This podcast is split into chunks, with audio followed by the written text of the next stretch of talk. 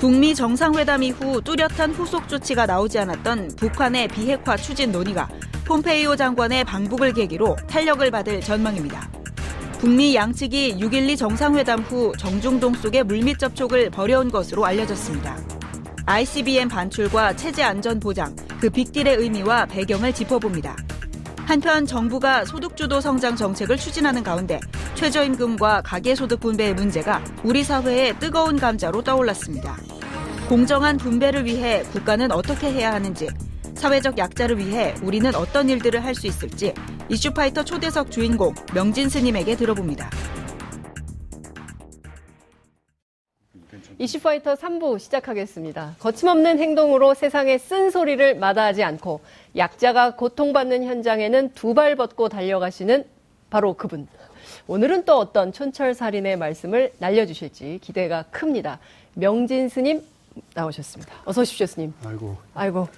아침 뉴스 공장한다고 고생 많이 했죠. 아, 정말 이 어깨가 아파요. 그리고 이게 밤에 잠을 잘 못 자고 이게 또 밤새 원고를 쓰고 뭐 이러니까 목이 많이 잠기더라고요. 그래서 그래도 예청자분들께 너무 죄송해요. 아, 잘했습니까? 아, 그럼요. 아, 진짜 저도 거의 안 빼놓고 들었는데 들을 때마다 보면서 역시 오마이에서 장윤선의 팟짱 하던 실력이 어디 가진 않았구나 싶고 또 이슈파이터도 잘 끌고 왔잖아요. 예. 하여튼 TBS 방송국에서는 우리 장 기자를 보물같이 모셔야 될 것 같더라고요. 아, 스님께 그런 칭찬을 막 들으니까 어쩔 줄 모르겠습니다. 지금 손에 땀이 나고 있습니다. 네, 잘하셨습니다. 네, 하여튼 칭찬은 고래를 춤추게 하기 때문에요. 제가 좀 춤을 추는 마음으로 스님 모시고 말씀 나누겠습니다. 네. 오늘 이 얘기 꼭 하고 싶다고 말씀하셨어요. 지금 뭐 최저임금 인상 정책, 방금 전에 이제 홍종학 장관도 얘기를 했는데 지금 소득주도 성장 계속 흔들기가 진행되고 있습니다. 뭐 보수 정당, 보수 언론. 하지 말라는 거거든요, 이거. 스님 어떻게 생각하세요? 옛날에 보면은, 어머니가 아기를 이렇게 이제 잉태를 해서 세상 밖으로 나올 때가 되면은, 엄마의 젖이 퉁퉁 부르면서 젖이 줄줄 흐른다는 말이 있습니다. 네, 맞습니다. 진짜 또 그렇습니다. 그리고 누에가 이제 꼬치에서 이렇게 나오게 되면 뽕잎을 먹어야 되잖아요. 네. 그때 되면 뽕잎이 툭 터져 나와가지고 확 펴서 막 뇌가 시커먹을 수 있는 뽕잎이 나오게 되고 제비가 아래에서 제비 새끼가 아래에서 나올 때가 되면은 벌판에 날벌레가 그렇게 많이 날아다닌대요. 그래서 만물 모든 생명은 태어날 때 자기 먹을 거는 갖고 태어난다라는 말이 있습니다. 마찬가지로 우리 인류도 70억이잖아요. 네. 근데 세계적으로 생산되는 곡물은 120억이 먹을 수 있는 곡물이 생산이 됩니다. 그럼에도 불구하고 12억이 굶주림에서 헤매고 있다는 거. 전 세계에서. 그렇죠. 120억이 먹을 수 있는 곡물인데 인구는 70억인데 12억이 배를 고른다면은 그 곡물들이나 생산되는 모든 재화가 한쪽에 치우쳐 있다는 얘기거든요.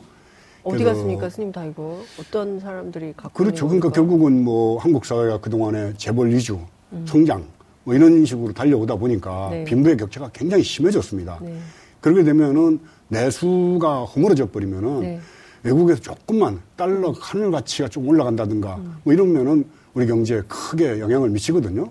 그러니까 내수가 안정이 돼야지 되는데 내수가 안정이 되려면은 모든 국민들이 일정한 부분 소비할 수 있는 소득이 있어야지 내수가 살아날 거 아니에요. 네.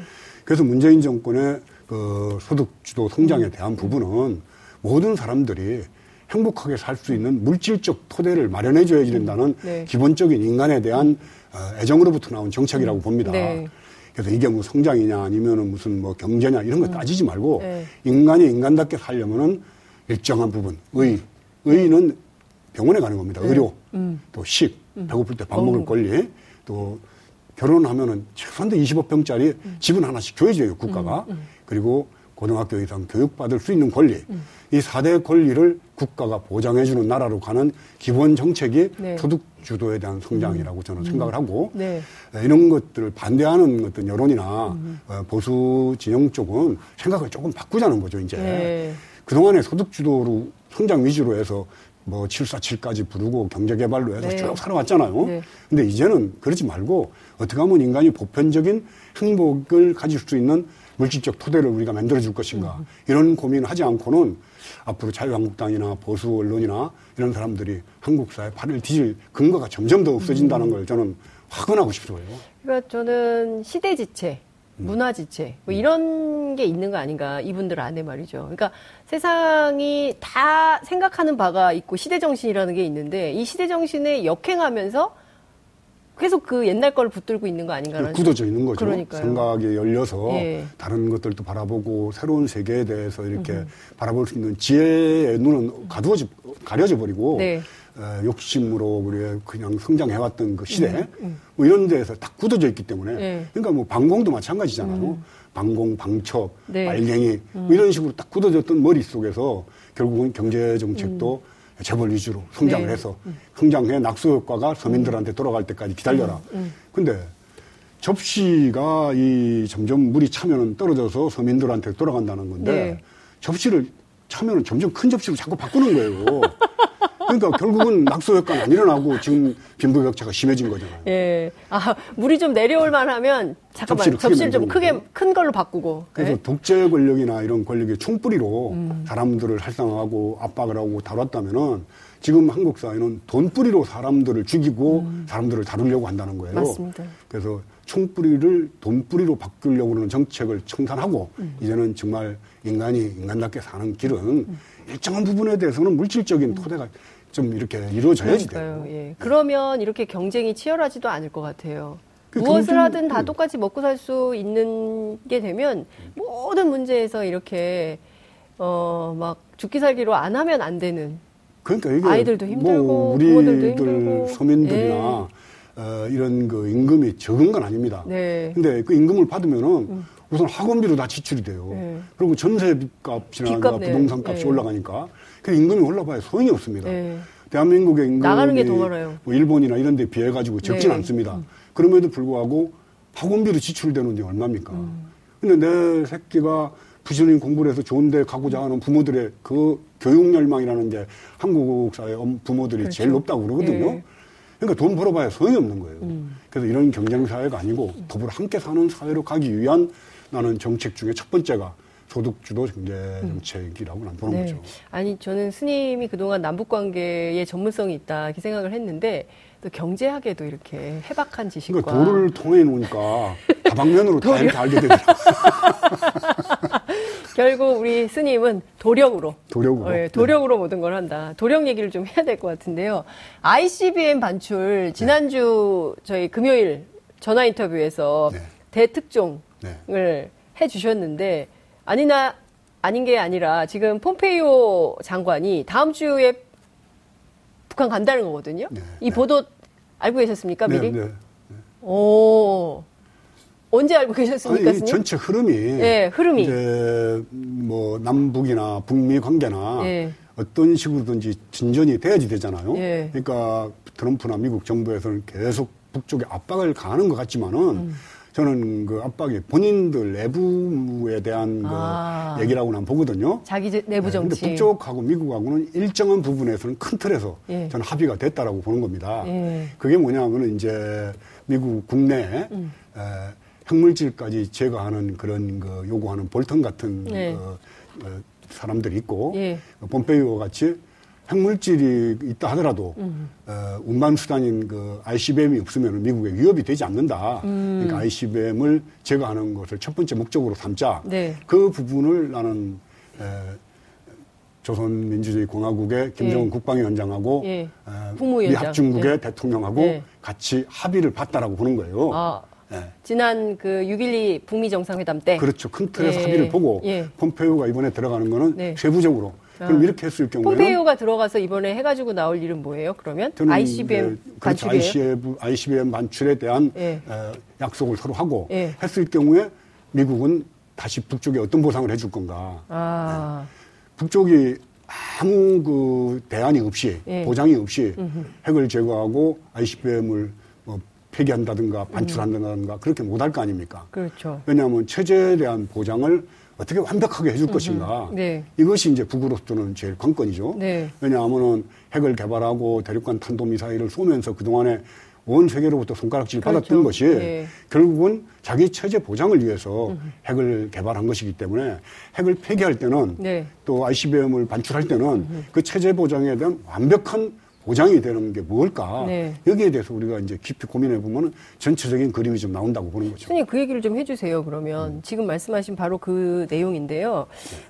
폼페이오 장관이 들어가서 ICBM을 전문가들하고 같이 들어가겠다고 얘기를 했거든요. 네. 그래서 전문가들하고 같이 들어가면 북한 안에서 ICBM과 관련된 근데 이게 북한 입장에서는 ICBM이 이게 굉장히 자기들 입장에서는 최고의 이게 군사 정보에 해당되는 거거든요. 그렇죠. 군사 주권 네, 뭐 이런데. 네. 근데 이것을 쉽게 미국에 그냥 넘길까? 체제 보장에 대한 완벽한 보장 없이 말이죠. 네, 네. 그럼 뭔가 북한이 받을 텐데 이건 뭘까요? 어떤 내용의 체제 보장이 포함됐을까요? 일단은 이제 정상적인 국가 간에 정상국가. 네, 그러니까 북미 간에 이제 뭐 우선은 연락사무소라도 예. 또 더 나아가서는 대사관을 개설하는 그런 외교 관계가 정식으로 수립이 돼야지 되겠죠. 네. 그래서 그동안에는 김영철 통전부장이 나왔다면은 네. 앞으로 북쪽에서 폼페이오를 대상으로 해서 이렇게 할 사람은 이용호 외무상 부장이 아닐까 싶어요. 이용호 외무상. 그렇죠. 예. 이제 정보라인 차원이 아니고 예. 이제는 외교 관계 라인에서 이 문제를 풀어갈 수밖에 없도록 지금 현실적으로 이렇게 바뀌어 나갔거든요. 네. 그래서 이용호 외무성의 부부장이 나오면은 네. 아 이건 틀림없이 북미 간의 외교 관계 수립이 되는 거죠. 아, 리용호와 폼페이오가 만나서 사진을 만약에 찍는다라고 하면 봐야지. 북미 연락사무소가 곧 설치되는 걸로 봐도 된다. 그렇게 봐야지 되겠죠. 네. 그리고 한 가지는 또 이제 미국이 바라는 거는 대중국 포위망 형성이에요. 네. 그래서 뭐 베트남 쪽이든지 필리핀으로 해서 쭉 이제 뭐 중국을 어떤 식으로 군사적으로든지 경제적으로든지 봉쇄하겠다는 게 네. 미국의 목적인데 그 중에 북한도 들어가는 거죠. 그래서 북쪽도 미국의 그런 의도를 알고 있겠죠. 네. 그러면서 중국과도 뗄 수가 없는 북쪽과의 관계이기 때문에 이 문제를 아주 지혜롭고 슬기롭게 풀어가고 있다라고 저는 보고 있습니다. 김정은 국무위원장이 네. 바로 북쪽 방문해가지고 시진핑과 어떤 내용으로 회담을 했는지는 자세히 모르겠지만 예. 걱정 말아라. 예. 결코 우리 중국과 예. 조선민주주의인민공화국은 예. 형제 간의 관계다. 예. 혈맹의 관계다. 예. 그건 옛날부터 예. 오택동과 김일성 주석이 서로 만날 때부터 이런 관계를 쭉 끌어내면서 예. 예. 아마 중국을 설득하고 같이 가는 그런 얘기들을 나눴을 것 같아요. 그러니까 큰 틀에서 보면 지금 뭐 물밑에서는 네. 막 굉장히 많은 논의들이 주고받고 있을 것이고 특히 북한이 사실은 지난 70년간 단 한 번도 국제사회의 정상국가로 인정을 못 받았기 때문에 연락사무소가 설치가 실제로 되고 평양과 워싱턴 간에 말이죠. 네. 그리고 경제교류가 진행이 된다거나 뭐 이런 방식으로 가면 더 이상의 장벽은 완벽하게 사라지게 되는 그런 세상이 오는 것인데 11월 네. 중간선거 있지 않습니까? 네. 아까 말씀하신 ICBM 반출이 네. 11월 중간선거 이전에 해결이 될까요? 아니면 그 넘어갈까요? 오늘 당연히... 아침 뉴스 보면은 트럼프가 서두르지 않겠다고 그랬어요. 네. 근데 굉장히 그게 좀 의미가 심장한 얘기로 들리더라고요. 네. 서두르지 않겠다는 얘기는 당장 ICBM 반출을 안 하겠다는 얘기하고 저는 합의만 봐놓고 네. 결국은 결정적인 순간에 ICBM 반출을 위해서 네. 평양 방문을 하지 않을까 하는 생각이 들어요. 평양 방문이요? 칠면조 네. 요리에 빗댔어요. 칠면조 오븐에서 빨리 꺼내면 못 먹으니까 기다려야 된다 이런 얘기를 했거든요. 그 칠면조 꺼내는 시간이 네. 11월 달 미국 중간 선거가 아닐까요? 아, 칠면조는 11월에 네. 아, 땡스기빙 데이에 맞춰가지고 그 전에 네. 뭐냐 하면은 그 트럼프도 실제로 미국 내 국내 여론은 참 안 좋잖아요. 그렇죠. 뭐 스캔들도 있고 예. 러시아와의 관계도 있고. 근데 이런 것들을 불식시키려면 굉장히 안 좋아요. 예. 예. 그래서 저는 지금 저게 미국에서 차직에서 돌부리에 걸려 넘어지듯이 트럼프한테 무슨 일이 일어나지 않을까 하는 걱정이 굉장히 많이 돼요. 불안감이. 그럼요. 예. 트럼프라 해야지만이 예. 김정은하고 협상이 가능하다고 보는데 그래서 트럼프가 무슨 일이 일어나지 않기를 간절하게 제가 부처님 앞에 기도를 하고 있습니다. 그 평양 방문, 네. 트럼프 평양 방문 네. 이게 11월 전에 이루어질까요? 저는 뭐 예측을 그렇게 합니다. 왜냐하면은 트럼프는 김정은 국무위원장을 미국으로 들어오라고 그러고, 네. 김정은 국무위원장은 지난번 싱가포르 회담 때 네. 평양 방문을 아주 강력하게 요청을 했어요. 그래요. 그랬는데 아마 서로가 학답은 안 했지만은 네. 김정은 국무위원장이 워싱턴 방문은 현실적으로는 굉장히 불가능합니다. 신변의 위협도 있을 것이고 네. 그러나 트럼프가 평양 방문은 그렇게 어려운 건 아니거든요. 그래서 트럼프가 평양 방문을 해서 네. 그럼 선물을 줘야지 될 거 아닙니까? 예. 그게 저는 ICBM이라고 보는 거죠. 아, 트럼프가 평양에 네. 방문을 하고 네. 방문을 해서 트럼프와 함께 ICBM을 그렇죠. 실어가는 겁니까? 그렇죠. 그렇게 보면 트럼프한테는 예. 더없이 좋은 선거 때 이슈가 이제 만들어지는 거죠. 그럼 사실상 김정은 위원장이 트럼프 대통령의 중간선거 선거운동을 해주는 거네요. 도와주는 거겠죠. 그 대신에 트럼프는 예. 뭐 북쪽에 대한 예. 여러 가지 지원들 예. 아마 다들 생각하기는 미국의 자본이 평양 이제 뭐 트럼프 타워, 뭐 트럼프 공항으로 들어가고 뭐 맥도날드가 들어가고 예. 뭐 코카콜라가 들어갈 거라고 예상하는데 예. 저는 그렇게는 안 봅니다. 북쪽 사회가 그렇게 쉽게 예. 그 체제가 무너져 지는 어떤 그런 식으로 자본을 받아들이진 않을 거다. 아, 북한이? 그렇죠. 네. 굉장히 신중하게 그리고 북한의 그 북쪽의 인민들에 네. 대한 삶이 좀 나아지는 건 좋지만은 네. 그것이 자본주의 물결이 돌아가지고 북쪽 네. 사회에 그런 사회주의 체제가 무너질 정도의 그런 자본이 마음대로 활개치도록은 하지 않을 거라는 그런 믿음도 좀 있습니다. 그러니까 무차별적으로 막 그냥 물밀듯이 그렇죠. 들어오듯이 네. 자본이 막 들어와서 활개치게 그렇죠. 이른바 약탈적 자본주의가 막 돌아다니게 하지는 않을 거다. 북한이. 보는 거죠. 그러니까 정리정돈해서 받을 네. 거다. 그러면 네. 어떤 방식으로 그 이를테면은 해외 자본? 일단은 뭐 북쪽에 그 도로망이라든가, 네, 그 지금 하고 있지 않습니까? 예. 뭐 이런 것들이 지금 굉장히 열악하거든요. 예. 그래서 그런 것들을 좀 추스려내면서 예. 또 러시아나 중국과 이렇게 다 모든 문제가 풀리면은 북을 통해서 들어올 수 있는 송유관, 시베리아 예. 송유관 같은 것도 들어올 수가 있고 예. 또 그동안에 북쪽 경제가 아주 이렇게 안 좋았던 거는 미국의 봉쇄 정책이었죠. 거의 한 40년 가까이 북쪽이 외국과 무역거래를 못하게 했는데 북쪽이 갖고 있는 지하자원이 무궁무진할 뿐만 아니라 그 질도 굉장히 좋습니다.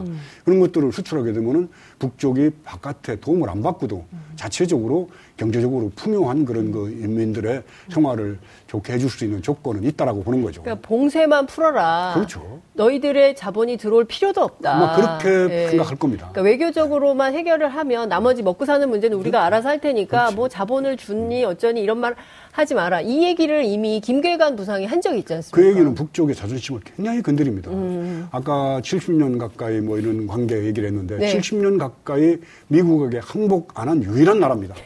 그거는 푸에블로라든가 A212 비행기 네. 그 또 격추해가지고 네. 30여 명이 죽잖아요. 그때마다 미국은 전쟁 벌일 준비를 하고 원산 앞바다에 핵항공모함부터 군사력을 집중했어도 항복 안 하고 결국 버틴 나라가 북쪽인데 지금은 핵무기도 갖고 있는데 왜 무릎을 꿇겠어요.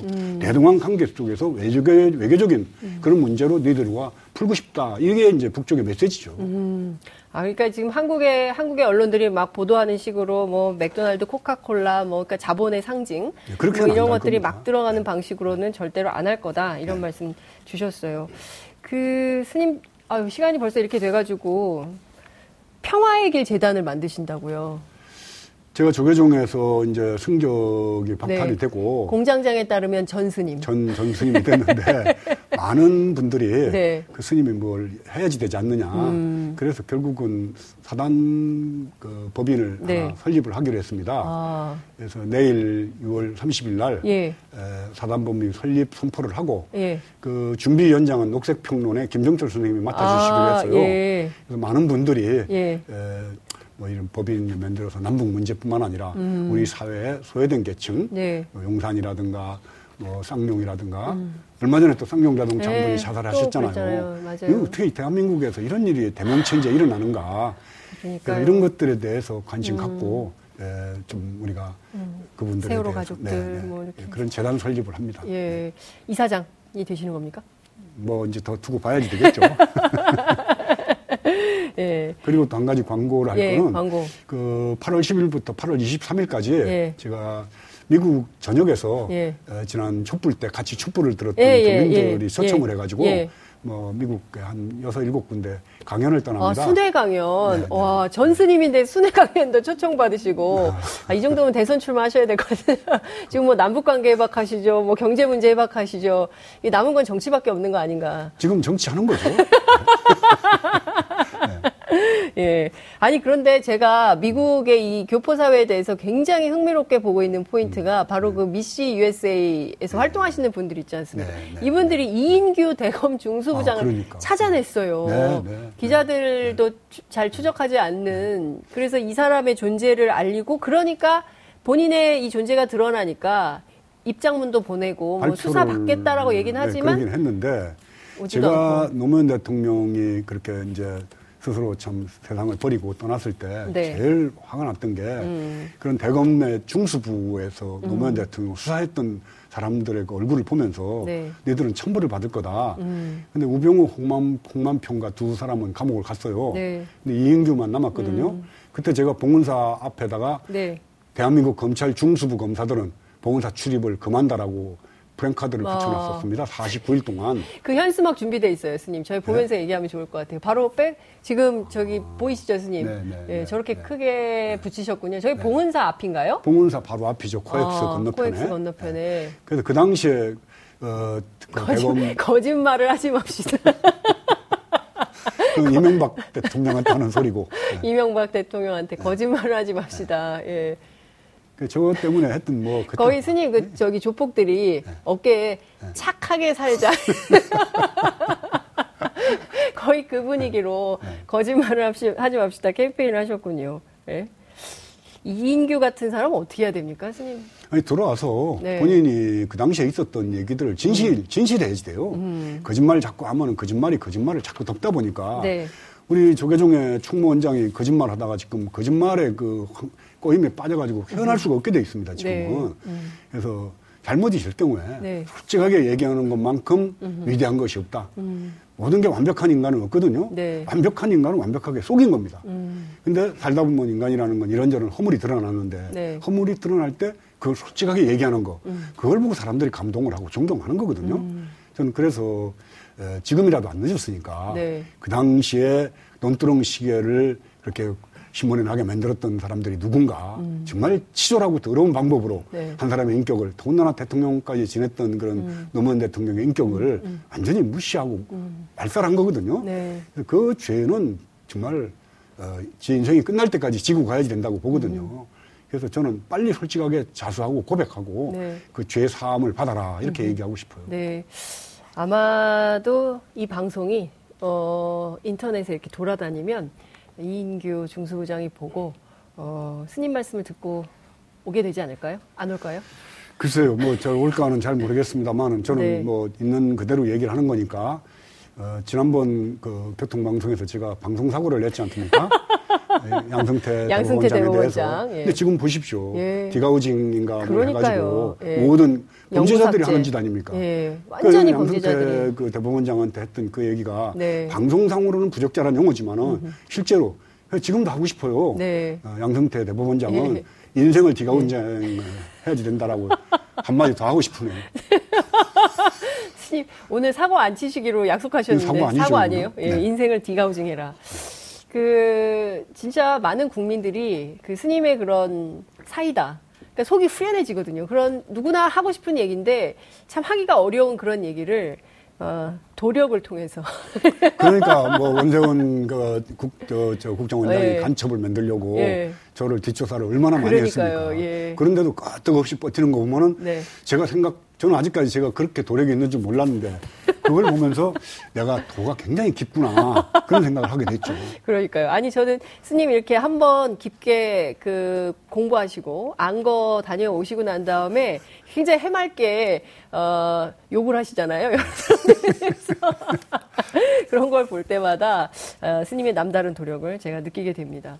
제가 이제 시간이 다 돼서 마무리를 해야 되긴 하지만 이 부분은 꼭 여쭤봐야 될 것 같아요. 해마다 500명씩 우리 젊은 청년들이 집총 거부, 입영 거부를 해서 감옥에 갔습니다. 이 헌법재판소에서 어제 굉장히 중요한 결정이 나왔어요. 대체복무제.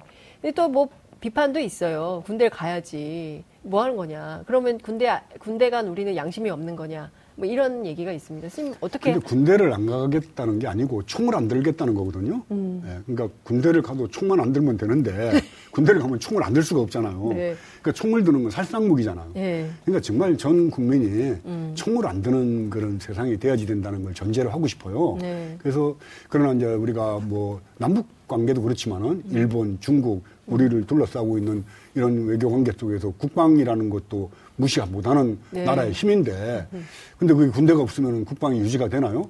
그래서 정말 그런 그 살상에 대한 문제, 종교적인 신념 때문에 군대를 안 가겠다는 분들한테는 군대에 가는 것만큼의 더 이상 되는 네. 다른 그 대안을 찾아서 나라를 위해서 예, 복무하도록 하고 군대 가는 것은 제해주는 것.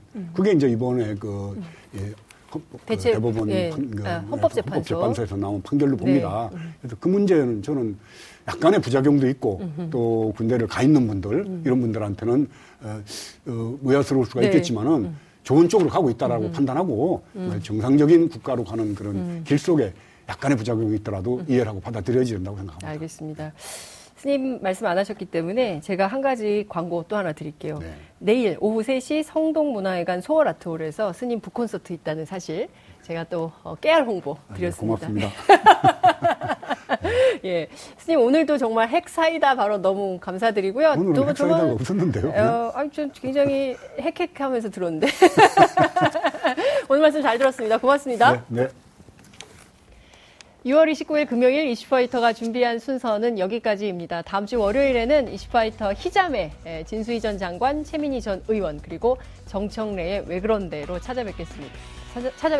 오늘 정말 고맙습니다. 감사합니다.